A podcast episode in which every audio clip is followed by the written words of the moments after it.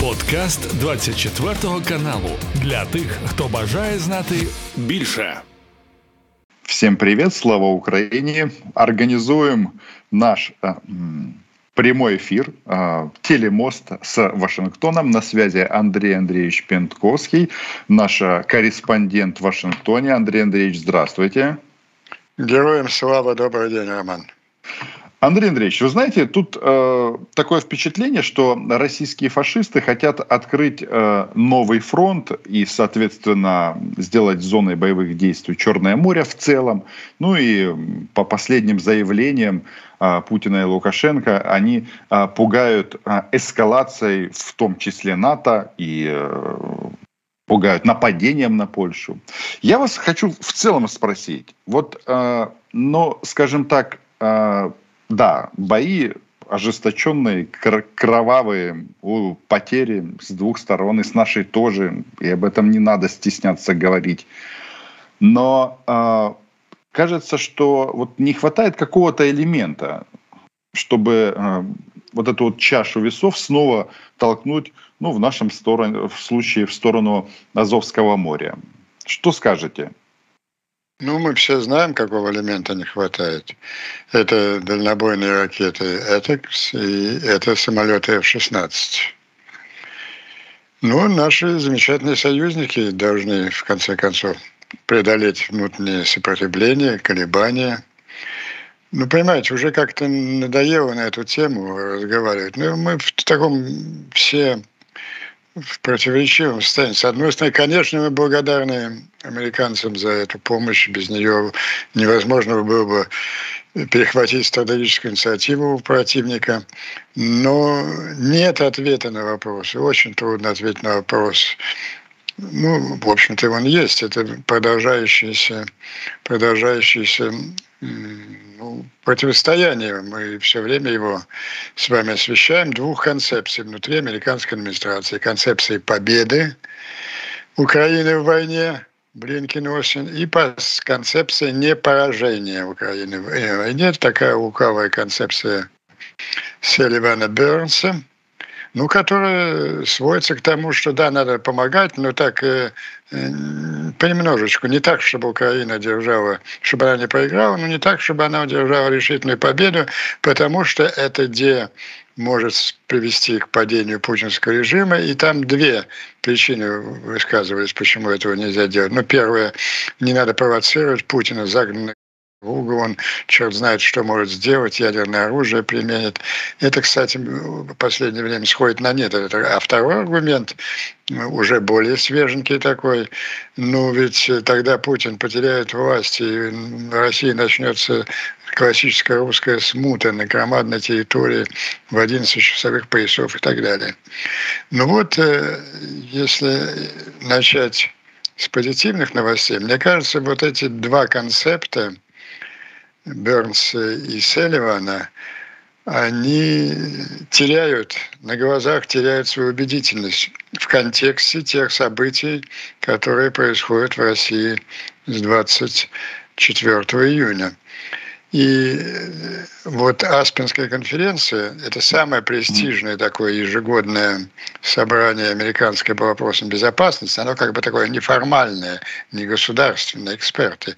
Но там всегда выступают такие эксперты на этот раз, как тот же Бёрдс, Селливан, Блинкин, то есть люди первого ранга. Действующие политики. Да, да. Но они там вот в таких Э, неформальных костюмчиков, без галстуков, как эксперты, вроде нас с вами. Ну и вот там, э, э, вот как раз, что меня удивило, это поведение как раз Бернта и Селливана. У них как-то заметно сместились акценты их выступлений на этой, на этой Аспенской. Ну, раз мы уже я произнес слова Аспенской конференции, наверное, надо и подробно рассказать. Конечно. Ну, Бернса мы, по-моему, обсуждали с вами очень подробно в прошлый раз. И соответствующую ну, публикацию в Economist, если не ошибаюсь. Newsweek. Newsweek. Да, да, да. Это знаменитая, знаменитая, сенсационная публикация Newsweek 6, 6 июля. Я до сих пор не верю в свои глазам, когда я это как раз перед нашей встречей снова ее перечитал. Там черным по белому. И не в каком-то разоблачительном ключе. Вы знаете, есть в Америке такой жанр журналистов, разоблачающих и американский империализм, там Пентагон, ЦРУ, ну, всяк, мы же знаем этих Херш, там, Сноуден, Ассанж, вот вся эта компания. Нет.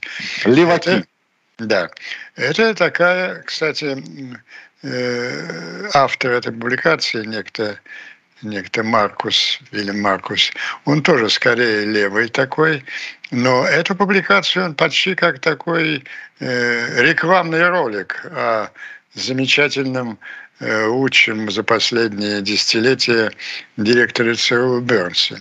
И там черным по белому, я вот просто цитирую сейчас, сообщается о том, что 3 ноября 2021 года, ну это в самый канун войны, когда все это разворачивались хороводы вокруг украинской границы, угрозы. Но это известно. Он был в Москве, встречался с Нарышкиным, а по итогам переговоров еще по телефону говорил с Путиным, который, великий Путин, его не удостоил личной встречи, а говорил с ним э, из Сочи. Там, там утверждается, что э, Бернс провел доверительные переговоры, которые были highly successful, исключительно успешны, и заключил замечательное как там нет слова там rules, rules, ground rules, правила поведения во время русско-украинской войны. Ну, вообще это тут невероятно. Тогда еще война только задумывалась, Россия, ну, готовилась, но американцы на формальном уровне делали все, чтобы ее предотвратить, остановить. А тут Бернс уже видимо, считая ее неизбежной, заключает какие-то правила поведения обеих сторон в этой войне. А в чем? Да, правила нигде не записаны, как подчеркиваю. Извините, что я, наверное, второй раз в нашем эфире повторяю это, э, но это очень важно. Это удивительные события. Э, они не записаны на бумаге, это, как это говорится, собеседники, то есть сначала Бернс и Нарышкин, а потом Бернс и Путин прекрасно поняли друг друга. Так вот, эта устная договоренность заключалась в том, что Бернс гарантировал американцам, что э, русским, что американцы не допустят во время войны уже он так как бы согласился, что война будет, ударов украинцев по российской территории. А что Путин взамен?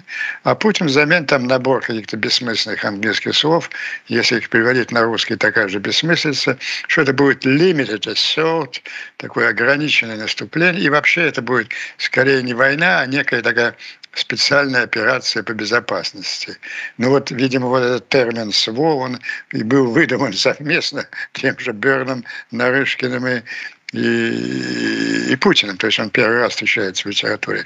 А дальше статья рассказывает, что все эти 500 дней войны великий Бернс героически осуществляет эту договоренность, не позволяя украинцам э, удалять по российской территории, ну, потому что это сдерживает русских от дальнейшей эскалации, предотвращает Третью мировую войну, которая могла быть, ну, я цитирую этот текст, но вот мешают ему украинцы.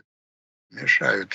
Да, статья, кстати, так и называется. Факт своего существования? Да, да. Слепое окно, э, э, слепые окна американского э, Центрального разведного управления. Вот одно из этих слепых окон – это руководство Украины. Вот никогда Бёрдс не знает, что эти украинцы придумают. И они все время как-то, ну, sabotage, они саботируют это все. То они ударят по Крымскому мосту, ну, хотя Крымский мост вообще к России никак не относится, то они, он уверяет, что, наверное, они и по Северному потоку ударили. И вообще вот Бернс носится туда-сюда, такой голод мира, который, да, помогаем украинцам, но сдерживаем мир от Третьей мировой войны. Но это статья такого сенсационного содержания, я же, да, ну я же тут общаюсь э, в местных политических кругах. Ну, вообще-то для республиканцев это прекрасный удар можно нанести. Э, Сарзов, я это и предлагал. Э, слушание в Конгрессе, да, и что важно, что вот я обращаю внимание, что это так называемое соглашение. А что это соглашение? Вот, например, Блинкин несколько раз очень, и недавно, вот в связи со вторым ударом по Крымскому мосту, в связи с первым и в связи с ударом по куполу Кремля еще в начале мая, несколько раз напротив четко подчеркивал противоположную позицию. Когда его спрашивали, а мы вот поощряем удары э, украинцев э, э по российским объектам по российской территории, он четко э, формулировал, что это абсолютная компетенция Украины решать, какими средствами использовать имеющиеся в любых избежать любое оружие, чтобы отражать агрессию и освобождать от свою территорию от оккупантов. В том-то числе и нанося удары по военным объектам на российской территории. Ну вот ясно, это две разные позиции. А и сейчас? Вот а давайте, сейчас? давайте сейчас я вот как раз исторически э, хочу продолжить эту линию. В общем, эта позиция Блинкина одна, позиция Бернса, судя из этой статьи, совершенно другая. И, а несколько раз мы слышали официальную позицию. Но когда того же Кирби уже загоняли в угол и заставляли отвечать на подобный вопрос, он придумал такой вот «мы не поощряем, we are not enabling удар». Он не говорит никогда «мы там препятствуем, мы не поощряем». Вот, то есть какая-то явное присутствие определенной борьбы и невнятности в американском в американском политике, не какого политика, просто в администрации Байдена. Вот мои предложения были очень простые, я формулировал в прошлый раз вам, я предлагал это республиканцам. Э, организовать слушание, задать 3-4 вопроса, предложить того же Блинкина, того же Бернса, сравнить их позиции и задать вопросы, существует ли некое соглашение между правительствами Соединенных Штатов Российской Федерации о недопустимости ударов Украины по российской территории. Если оно существует, то почему нельзя ознакомиться с его письменным текстом? И почему о нем не знак... неизвестно, неизвестно до сих пор ни американскому конгрессу, ни американскому народу? А если он не существует, то на какое же основание вот этот Берст осуществил там с десяток визитов за последнее время то в Москву, то в Киев, то где-то в Европе, как раз как вот свидетельство этой статьи, всячески добиваясь от украинцев не, не собой саботировать это несуществующее говорю. Ну и, наконец, последний вопрос. А не носит ли действие господина Бернса вообще в таком случае некоторые признаки э, государственной измены? Ну вот, для Америки, понимаете, идет острейшая политическая борьба. Казалось бы, перчатки сброшены, все что угодно. Ну, например, есть такая замечательная девушка, трампистка, Грин, она, наверное, хорошо известна, которая требует немедленно... Печально хорошо известна. Немедленно прекратить помощь каким-то. Она вообще сражается э, беззаветно с администрацией Байдена. И сейчас она каждый день вытаскивает э, громадные увеличенные портреты э, с голыми гениталиями Хантера Байдена и сенаторы вынуждены эти гениталии Андрей Андреевич, нам это во время войны не поможет. Гениталии Хантера Байдена, какими большими бы они ни были. Ну вот так я и говорю, я им говорю, вы, чем вы занимаетесь? Вот у вас есть гораздо более серьезное оружие против Бан, э, Байдена, дедушки Байдена, если вы так не любите. Его директор ЦРУ, по слухам, по вот серьезной газете, и никто не опроверг. Не, не, ну, что вообще удивительно меня, ведь там же по любому вопросу мучают и того же дедушку Байдена, и любых министров, корреспонденты. Вот прошло две недели. Я не видел ни одной пресс-конференции, где бы кто-то задал вот прямые вопросы, ну вот напоминающие мои. Если такое соглашение, а если есть, то кто его подписал? Так вот, Хантера показываете, а, а вот э, извините, извините, Бернса. Ну, понимаете, в чем дело? Вот я был ошарашен статьей, а также те же американцы. Не просто... Это было очень трудно переварить. Ну, одно дело член Хантера показывать, а другое дело заявлять на всю страну, что директор ЦРУ, ну, извините, как минимум агент влияния Кремля. В общем, на такое открытое выступление они не решились. Но, видимо, были какие-то разговоры очень серьезные внутри администрации Байдена. Байден не мог, понять, не мог не понять, как уязвима для него эта информация. В результате произошло два неожиданных события. Первое. Э, Бернс получил, ну, не то что повышение, а вот, я не знаю, характеризуюсь как хотите. Бернс был введен в состав правительства Байдена, состав кабинета министров. По протоколу э, директор ЦРУ не является членом кабинета. У них же есть э, такие люди, хорошо знакомые с американской реальностью, из наших зрителей знают, что там 16 разведных структур, ЦРУ только одна из них, а существует некая интегрированная, вот руководитель, или руководительница этой интегрированной системы, она член кабинета. Ну вот, то есть юридически никак это ничего в статусе Байдена не меняет, но это показывает... Бернса. Это, это, Бернса, да. Показывает, что жест Байдена, что я доверяю этому человеку, и даже было подчеркнуто в этом коммюнике об введении, что он необходим, потому что ЦРУ сейчас играет очень большую роль вокруг, в, в переговорах по поводу украинской войны, в том числе в контактах. То есть я ему доверяю, но это одна сторона – он ему доверяет. А вторая сторона, что в своем выступлении на Аспенской конференции Байден, э, ой, боже мой, Бернс, Бернс развернулся, ну, я бы сказал, на 180 градусов. Это не то, что это было антипутинское выступление, это было намного хуже для Путина.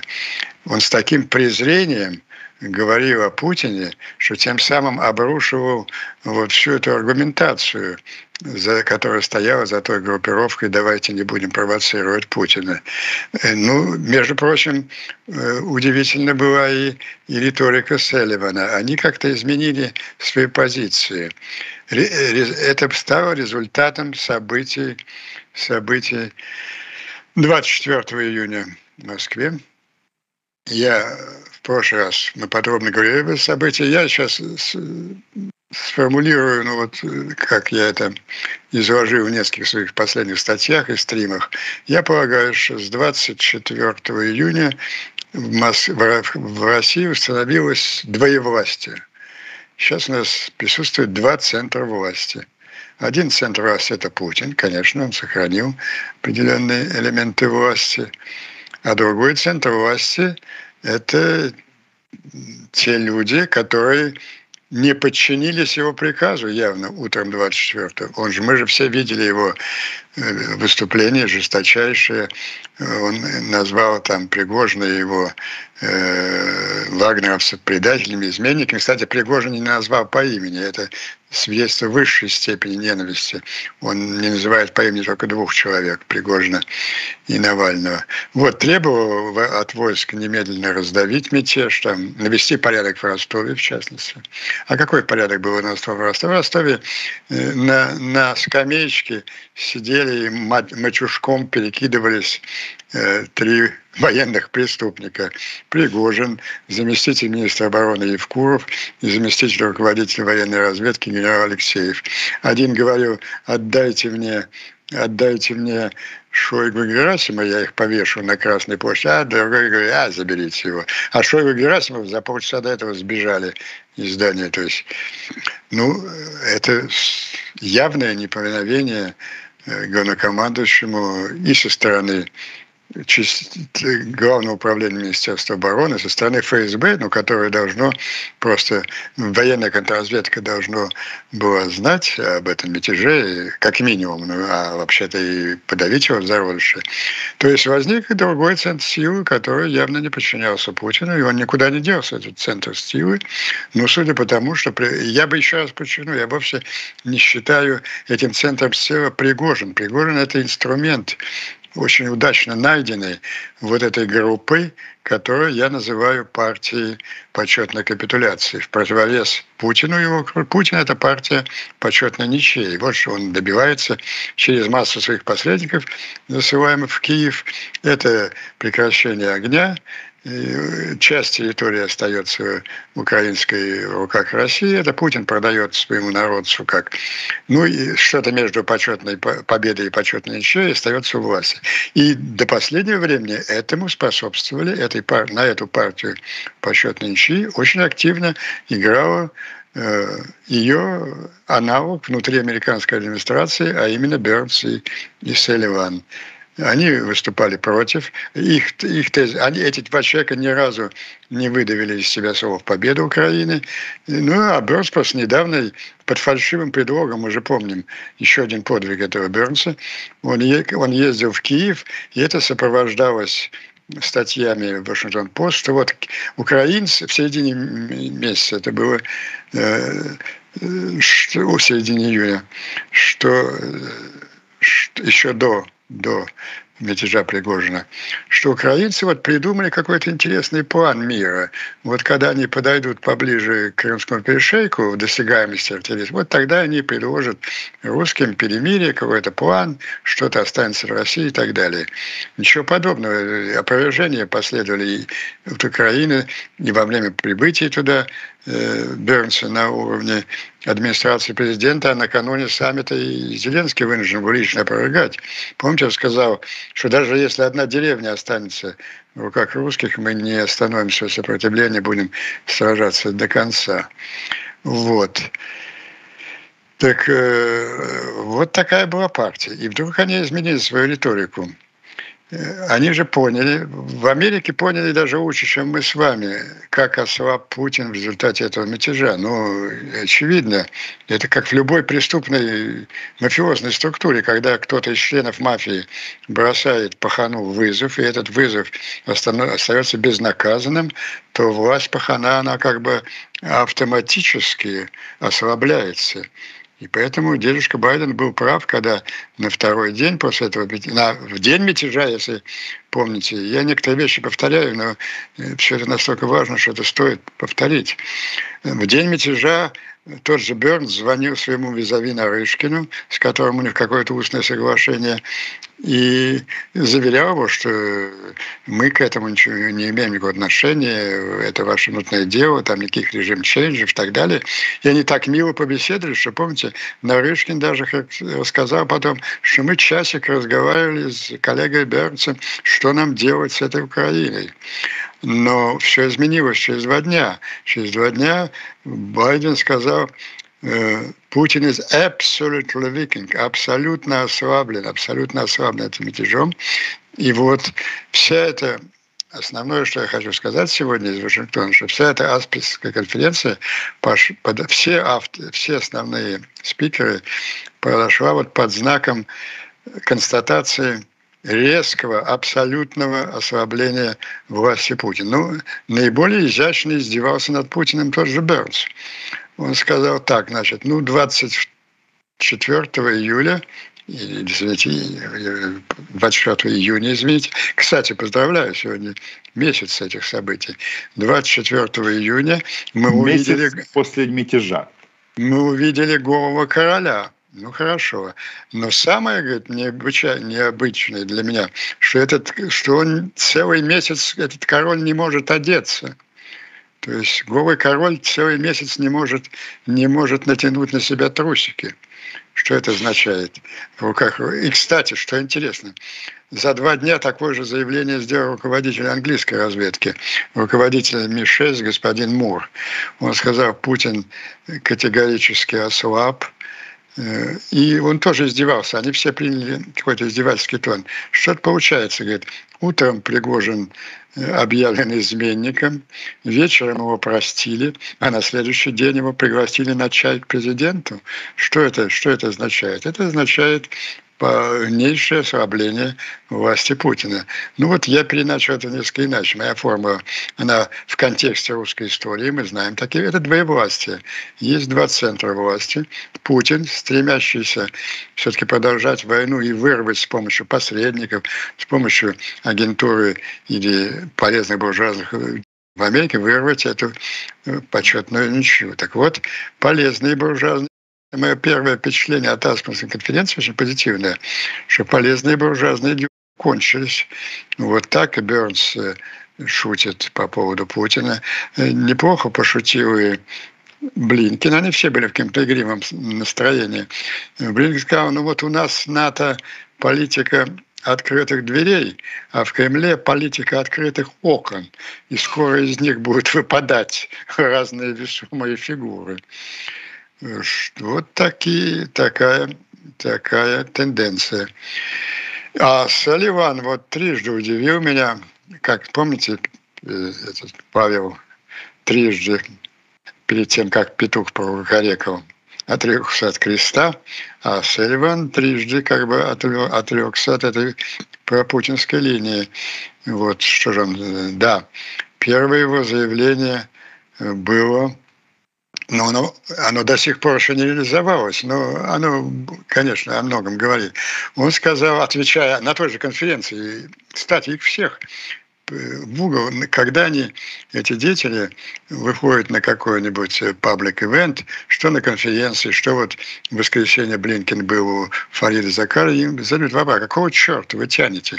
Почему не даете атомсы, почему не даете самолеты? Это уже единодушное такое двухпартийное общественное мнение. Вот, так отвечая на атом, он сказал, вы знаете, уже идут переговоры, это дорого стоит фраза, переговоры между Зеленским и Байденом о передаче Атомс. Ну, хорошо, переговоры. Потом он, сказал, отвечая на вопрос, сказал, да, конечно, скорее всего, Украина, э, надеетесь что на будущем саммите в Вашингтоне Украина будет принята в НАТО? Сказал, да, весьма вероятно, Украина будет принята в НАТО. Ну и что еще? А самое удивительное заявление он сделал вчера, по-моему, позавчера, я уже запутался. Когда его спросили, им тяжело приходится, когда э, в общем... К стенке припирают их. Понимаете, а их припирают тем же, теми же, вот что очень положительно, потому что им никуда не деться. Их припирают теми же вопросами, которые мы с вами каждый день задаем. Когда их припирают, например, когда с того же Селина с пилотами. Так какого вы не начали раньше подготовку. Он говорит, ну это долго, надо пилотов, надо, надо пилотов. А теперь вы говорите несколько месяцев. Он говорит, нет, не несколько месяцев. Пилотов будут подготовлены за несколько недель.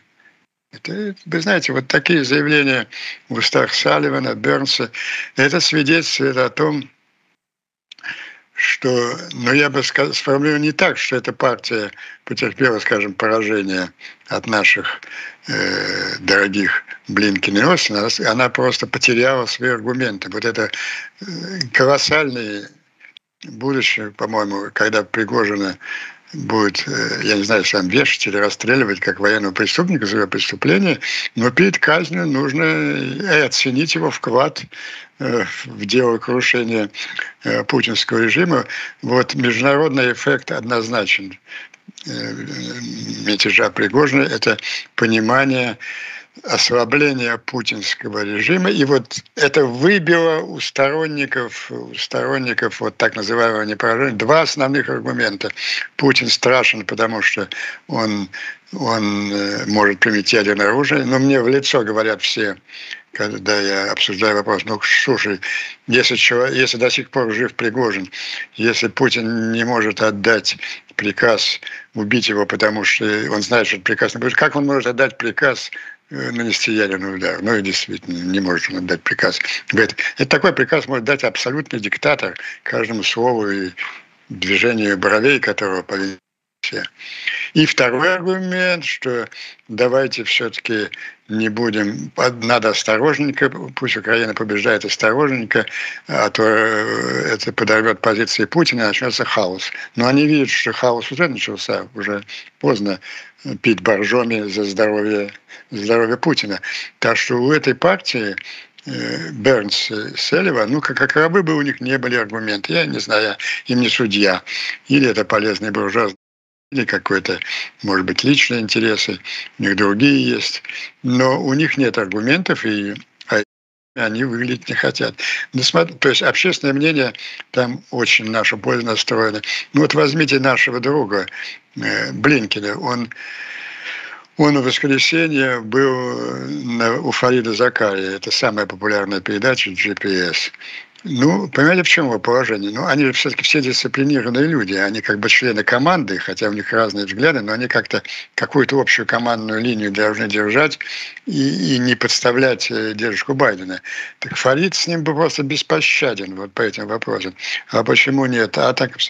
А почему нет самолетов? Ну и э, было видно, как трудно Блинкину. Он всячески показывает, что это вот не его позиция. Вот это надо у военных спросить спросить, а вот самолет это да, долго, ну тоже вот, а почему, а, ну, и вот окончательно дожал закалит, а почему раньше не сделали и так далее. То есть, во-первых, настрой общественного мнения двухпартийный, и республиканцев, и демократов. Ну, есть, конечно, там крайне левые и у демократов, и вот э, безумные трамписты вроде этой самой Грин. Но в основном, и это опрос общественного мнения показывает, это под 70% э, твердая поддержка Украины. Есть понимание слабости путинского режима. И есть, я и в прошлый раз, и, сейчас я это с удовольствием подчеркну, большая жесткость и понимание своей позиции, своей силы украинского военно-политического руководства. И, и Заужда не стесняется. Вот, кстати, на самое сладкое это вопрос вы мне задали. А как же вот с этим ограничением не наносить удары по русской территории? Ну, во-первых, оно нигде четко не сформулировано, оказывается, в каких-то устных договоренностях Бернса, Нарышкина, Путина. А вот Заужно его отменяет явочным порядком, вот своим замечательным заявлением перед ударом по Крыму, что никто не остановит меня, никто. Ну, кто это, кто это никто, кто его мог остановить? Андрей Андреевич, ну, слушайте, э, я не знаю, как э, это за, океан, за океаном выглядит, но насчет голого короля, этот э, так называемый голый недоцарь, то есть Владимир Путин, что они делают? Они тут сжигают терминалы, уничтожают наследие ЮНЕСКО, они грозят полякам а, отправкой туда Вагнеров. Как бы там ни было, они всячески демонстрируют, что они готовы воевать и, и продолжают это делать. То есть перечень военных преступлений, он просто множится и множится. И тогда возникает вопрос, ну, э, ну а хорошо, окно в Кремле открыли. Ну так когда-то, пока Штаты будут ждать, когда кого-то оттуда выкинут, тут всех украинцев перестреляют. Извините за, э, за прямоту. Потому что иногда выглядит, что они хотят, чтобы Россия максимально увязла в, это, э, в войне с Украиной но все равно все же понимают, что вот при всем уважении, например, к испанским нашим друзьям, которые четыре нам танка отправили, но это же не game change оружие, то есть это ну, то есть все поддерживают, Европа поддерживает, Штаты поддерживают, но если так оно будет продолжаться, то даже и, идея э, выйти к Крыму, это же надо сделать еще, это же не просто так, э, ну вот написать выйти в Крыму и начать переговоры. Ну, давайте хотя бы выйдем к Крыму, а потом будете об этом эту чушь писать. Ну, во-первых, я же не говорю вам, что Путина свергли. Я говорю вам, что возникло двоевластие. Центр Путин сохранил достаточное количество власти, но то, что он не мог э, расстрелять не, не, Пригожина, нет, это Андрей же разные вещи. Я, я, а, э, реплика а в, в контексте э, изменения американцев. Ну, что они себе думают? Ну, вот, что я констатирую как позитивное. Вот я же сказал, какие вопросы задаются э, руководителям, э, высшим членам американской администрации и как они отвечают на вопросы. Это очень серьезные сдвиги, за которыми, на мой взгляд, должны, должны последовать действия. Если Салливан говорит, нет, нет, не за месяц, а за неделю, ну, значит, будут самолеты действительно за неделю. Если тоже Салливан говорит, что ну я же не защищаю американцев, я же все то же самое, весь ваш, весь, весь все эти ваши э, обвинения в американской лаге, я повторяю их каждый день здесь, в Вашингтоне. Ну, так, так других союзников у нас нет. Мы видим Нет, это. И, и не будет. И не будет, да. Мы видели эту борьбу, мы констатируем э, все больше э, авторитет вот той точки зрения, которая выступает за победу Украины. И это сейчас скажется, это неизбежно. Вот эта Аспельская конференция, на которой ни одного аргумента не было произнесено в того, что мы должны быть там осторожны с Путиным, потому что то-то и то-то. Сначала все происходит в умах, потом происходит в действиях. Ну, ужасно, что каждый раз это запаздывает на полгода. Я знаю, мы все знаем, что это цена жизни тысяч украинских солдат. Но... Андрей, а, а давайте я вас так спрошу. Вот, а, вот эти вот, ну, ну, скажем, события последней, последней недели, ну, то есть э, удары по э, зерну. Вообще это как бы в человеческой природе э, как-то, ну, я так понимаю, людей разных культур учат к уважительному отношению к хлебу, к зерну и, и вообще вот продовольствию в принципе. И вот есть группа людей, которые по этим терминалам. А, значит, все эти картины, фотографии проходят по всей планете э, сожженное это зерно. Но ассоциация, ну, она единственная, это с, с нацистами. И э, тут, опять же, угрозы НАТО, которые произ... Э, озвучены э, миньоном Путина, соответственно, Лукашенко. Вот они, вот эти вот действия, они ускоряют вот этот вот мозговой процесс э, за, за океаном, что это зло. Вот мне иногда кажется, что Путин, он все равно э, убедит э, даже самых таких вот э, американцев, которые там смотрят и на Китай. Ну, я, я, мы же все понимаем, большая страна, везде интерес, много этих э, театров военных действий. Но вот этими действиями они убедят э, Штаты, что все эти лимиты должны быть сняты. То есть э, нужно его э, выбрасывать в окно. Ну или пусть он сам выбрасывается, кремлевская, естественно. Я отвечу на этот вопрос. Да, это ускорит процесс созревания Запада до, до нужных. Вы можете возмущение воскликнуть, а сколько же он созревает. Ну, я вместе с вами, вместе с вами я и возмущаюсь и делаю все возможное в моих слабых силах здесь, чтобы он созрел быстрее. Да, конечно, эти ужасные сцены влияют на общественное мнение. Поэтому, поэтому общественное мнение очень высокую планку держит в Соединенных Штатах. Поэтому вот э, везде, на всех публичных каналах уже задают такие же беспощадные вопросы членам американской администрации. И долго, долго уклоняться они от этих вопросов, от этих вопросов не смогут. Это, конечно, вот те преступления, которые совершаются в Одессе, Николаеве, и, Дунайских портах. А что, ну это трагедия. А вот есть фарс. А вот эти два безумных старичка, рассуждающих, как они дойдут до Варшавы и до, как называется... Джешев. Джешев, да, Джордж Жешев. Ну, э, э, это чудовищный фарс, конечно.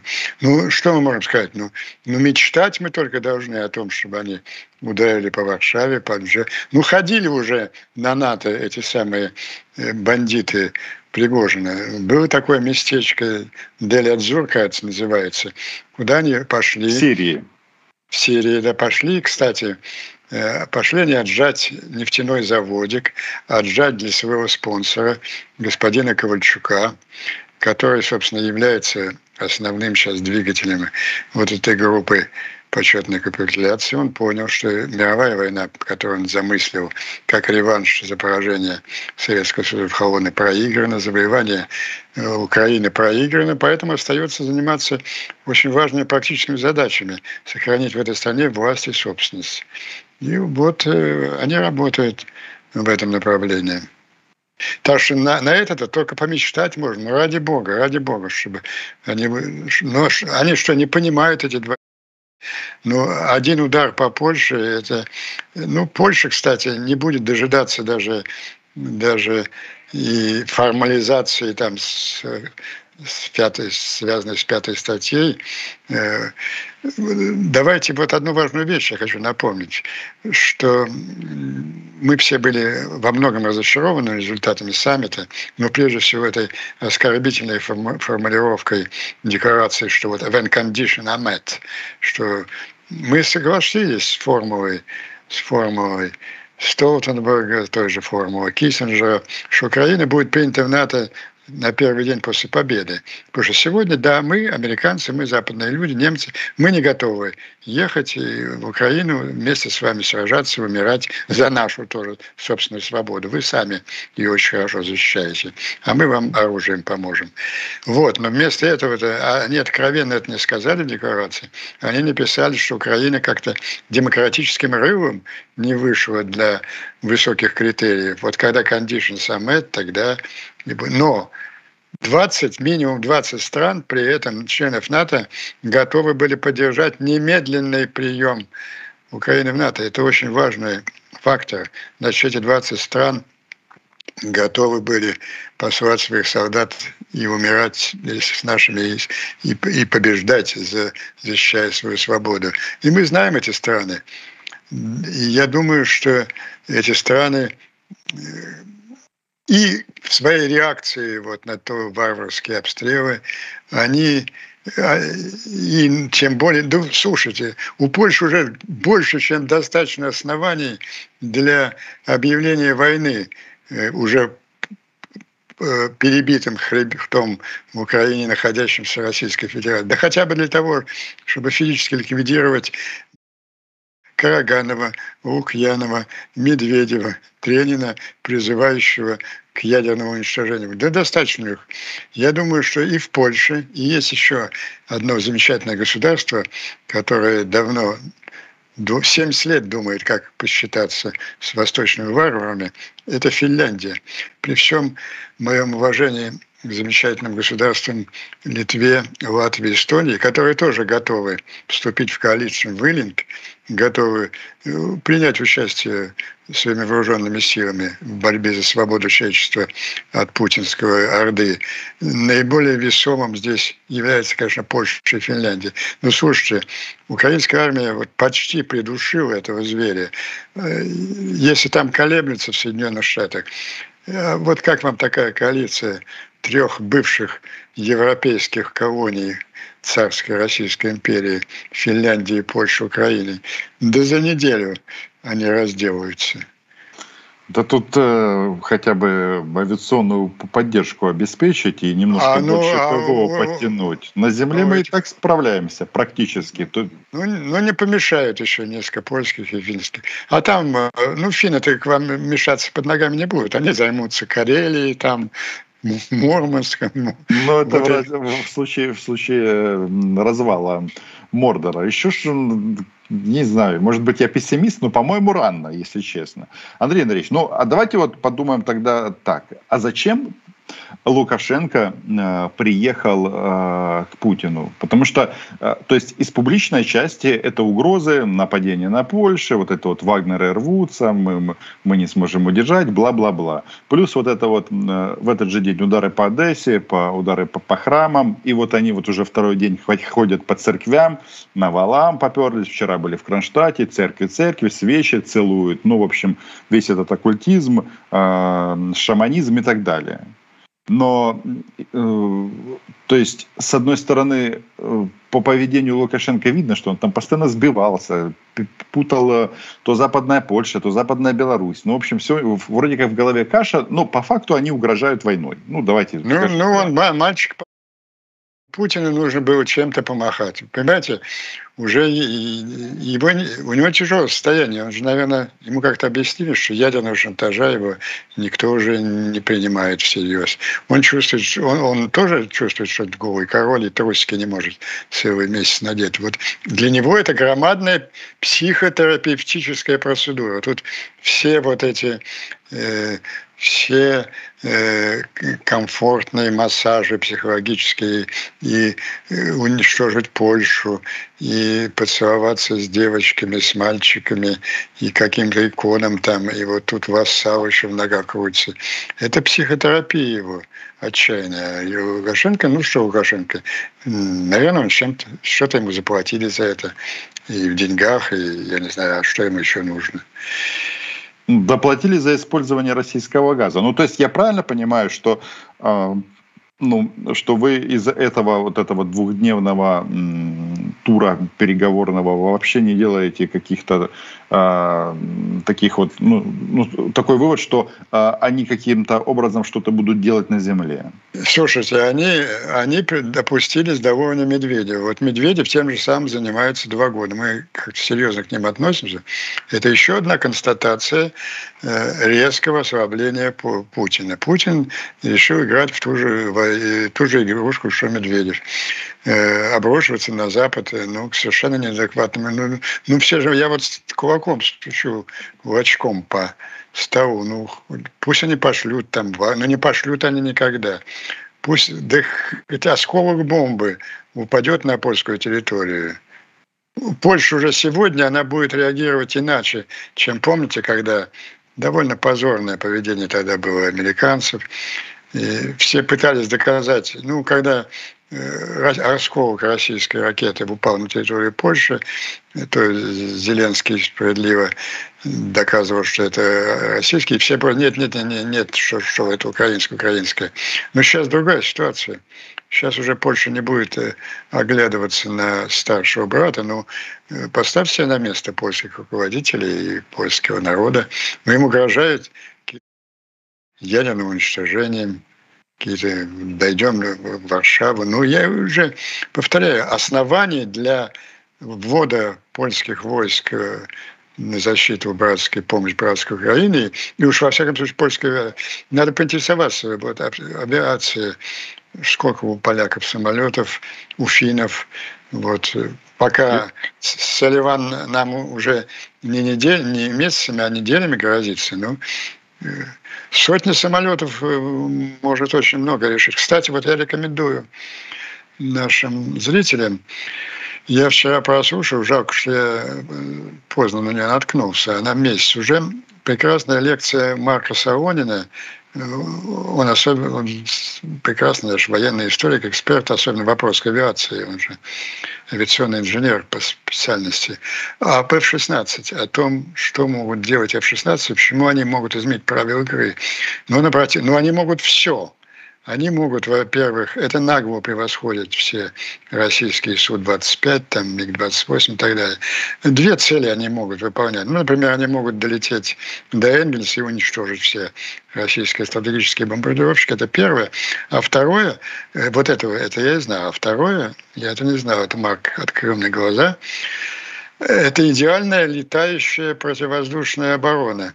Они, вот эти крылатые ракеты, которые сейчас шарят по югу Украины и с трудом справляются наши наземные патрули. Они идеальная, идеальная мишень для, для ракет этих самолетов. То есть это такое лета, летающая противовоздушная оборона. Это, ну вот он говорит, 100-200 самолетов, вот, они меняют очень серьезно правила игры. Ну, там, если я не ошибаюсь, у финнов, у поляков точно есть и F-35, то есть еще более современные самолеты. И... Нет, поэтому я с удовольствием смотрел на эти проклятия в адрес Польши. Ну, замечательно. Работайте, братья работайте, давайте. Андрей Андреевич, а как вы, там же, ну, они же, ну, то есть, по факту, то, что они несли, это полный бред, особенно Лукашенко. Но там вот проскакивает такой вот момент, мы будем защищать Западную Украину, вот, ну, как они защищают, мы все прекрасно, в Одессе видно особенно, в этом а, в Спасо-Преображенском соборе. А, но там вот проскакивает, мол, а, ну, ну то есть по факту они говорят так: мы обязательно кого-то захотим убить или в Варшаве, или пойдем на Западную Украину. А, защищать, значит, убивать. Но а, вообще вот, эм, если учесть, что у, Вагнер, у Вагнеров там у них э, оружия тяжелого нет, а это ключевой момент, танков нет, э, все они э, сдали, соответственно, Это, это классический Делядзор повторится. Ну и потом, эти два они же не могли договориться. Один говорит, а нам нас эту Западную Украину, пусть Польша ее заберет. А второй говорит, нет, нам не надо. мы должны защитить братский западноукраинский народ. Мы пойдем ему на помощь обязательно. И вы тоже с нами идите. Ну, какой это гениальный диалог. Гениальный да, тут диалог. Я, я, я э, нашим зрителям объясню, что Лукашенко говорил, что нет, нет, для нас это неприемлемо. Ну, это эти, э, хочется матом сказать, но скажу просто слово делят Украину западную часть в данном случае. То есть э, Путину все равно, что будет западной Украиной. Очевидно, э, дух Степана Андреевича приходит к нему и говорит, что тебе капсда, э, безумный дед. А вот у, у Луки э, другой взгляд. То есть э, вывод из э, вот этой вот встречи Лукашенко и Путина мы делаем такой, что они сотрясают воздух и ничего нового не Нет, ну будет. ну это хрюшка, хрюшка с Степашкой, вот так, это пародия на Медведева, не больше того. Угу. Вот то, что первый вопрос, который я понял, то, что русские творят на юге Украины, но я думаю, это и усилие увеличить наказание которые они хотят, что может увеличить на наказание этих главных военных преступников, они уже э, на, на высшую меру заработали все. Но это ускорит, да, реакцию. Ну, видите, как она меняется. Ну, вот я же не могу ее изменить быстрее. Я вам объективно докладываю плохое хорошее. Я вам полтора года докладывал, что вот, к сожалению, группа Бернса Салливана, она все время тормозит. А сейчас я вам впервые после после Аспинской конвенции докладываю. Похоже, что группа Бернса Салливана потеряла аргументы. Ей нечем аргументировать, поэтому в ближайшее время будет получено все. И Этекмсы, и F-16. А, а для хорошего настроения на ночь или с утра послушайте, почитайте лекцию Саронина под названием F-16. Потрясающее оружие нам э, в любом случае российских нацистов с украинской земли придется выбить. Во-первых, им здесь не место. Это самое главное. Поэтому больше оптимизма, больше разума, больше действий, ну и смерть российским оккупантам. Андрей Андреевич, я благодарю вас за а, этот прекрасный эфир. Да, но я бы добавил, что если какая-то партия в Москве захочет их сама добровольно э, вывести, то мы поможем этой партии. Видимо, это поняли и в Соединенных Штатах. Да, окно в Кремле закрывать э, не надо. Возможно, кто-то захочет выйти. Спасибо, до свидания. До свидания, до следующей встречи. Це був подкаст для тих, хто бажає знати більше. Підписуйся на 24 канал у Spotify, Apple Podcast і Google Podcast.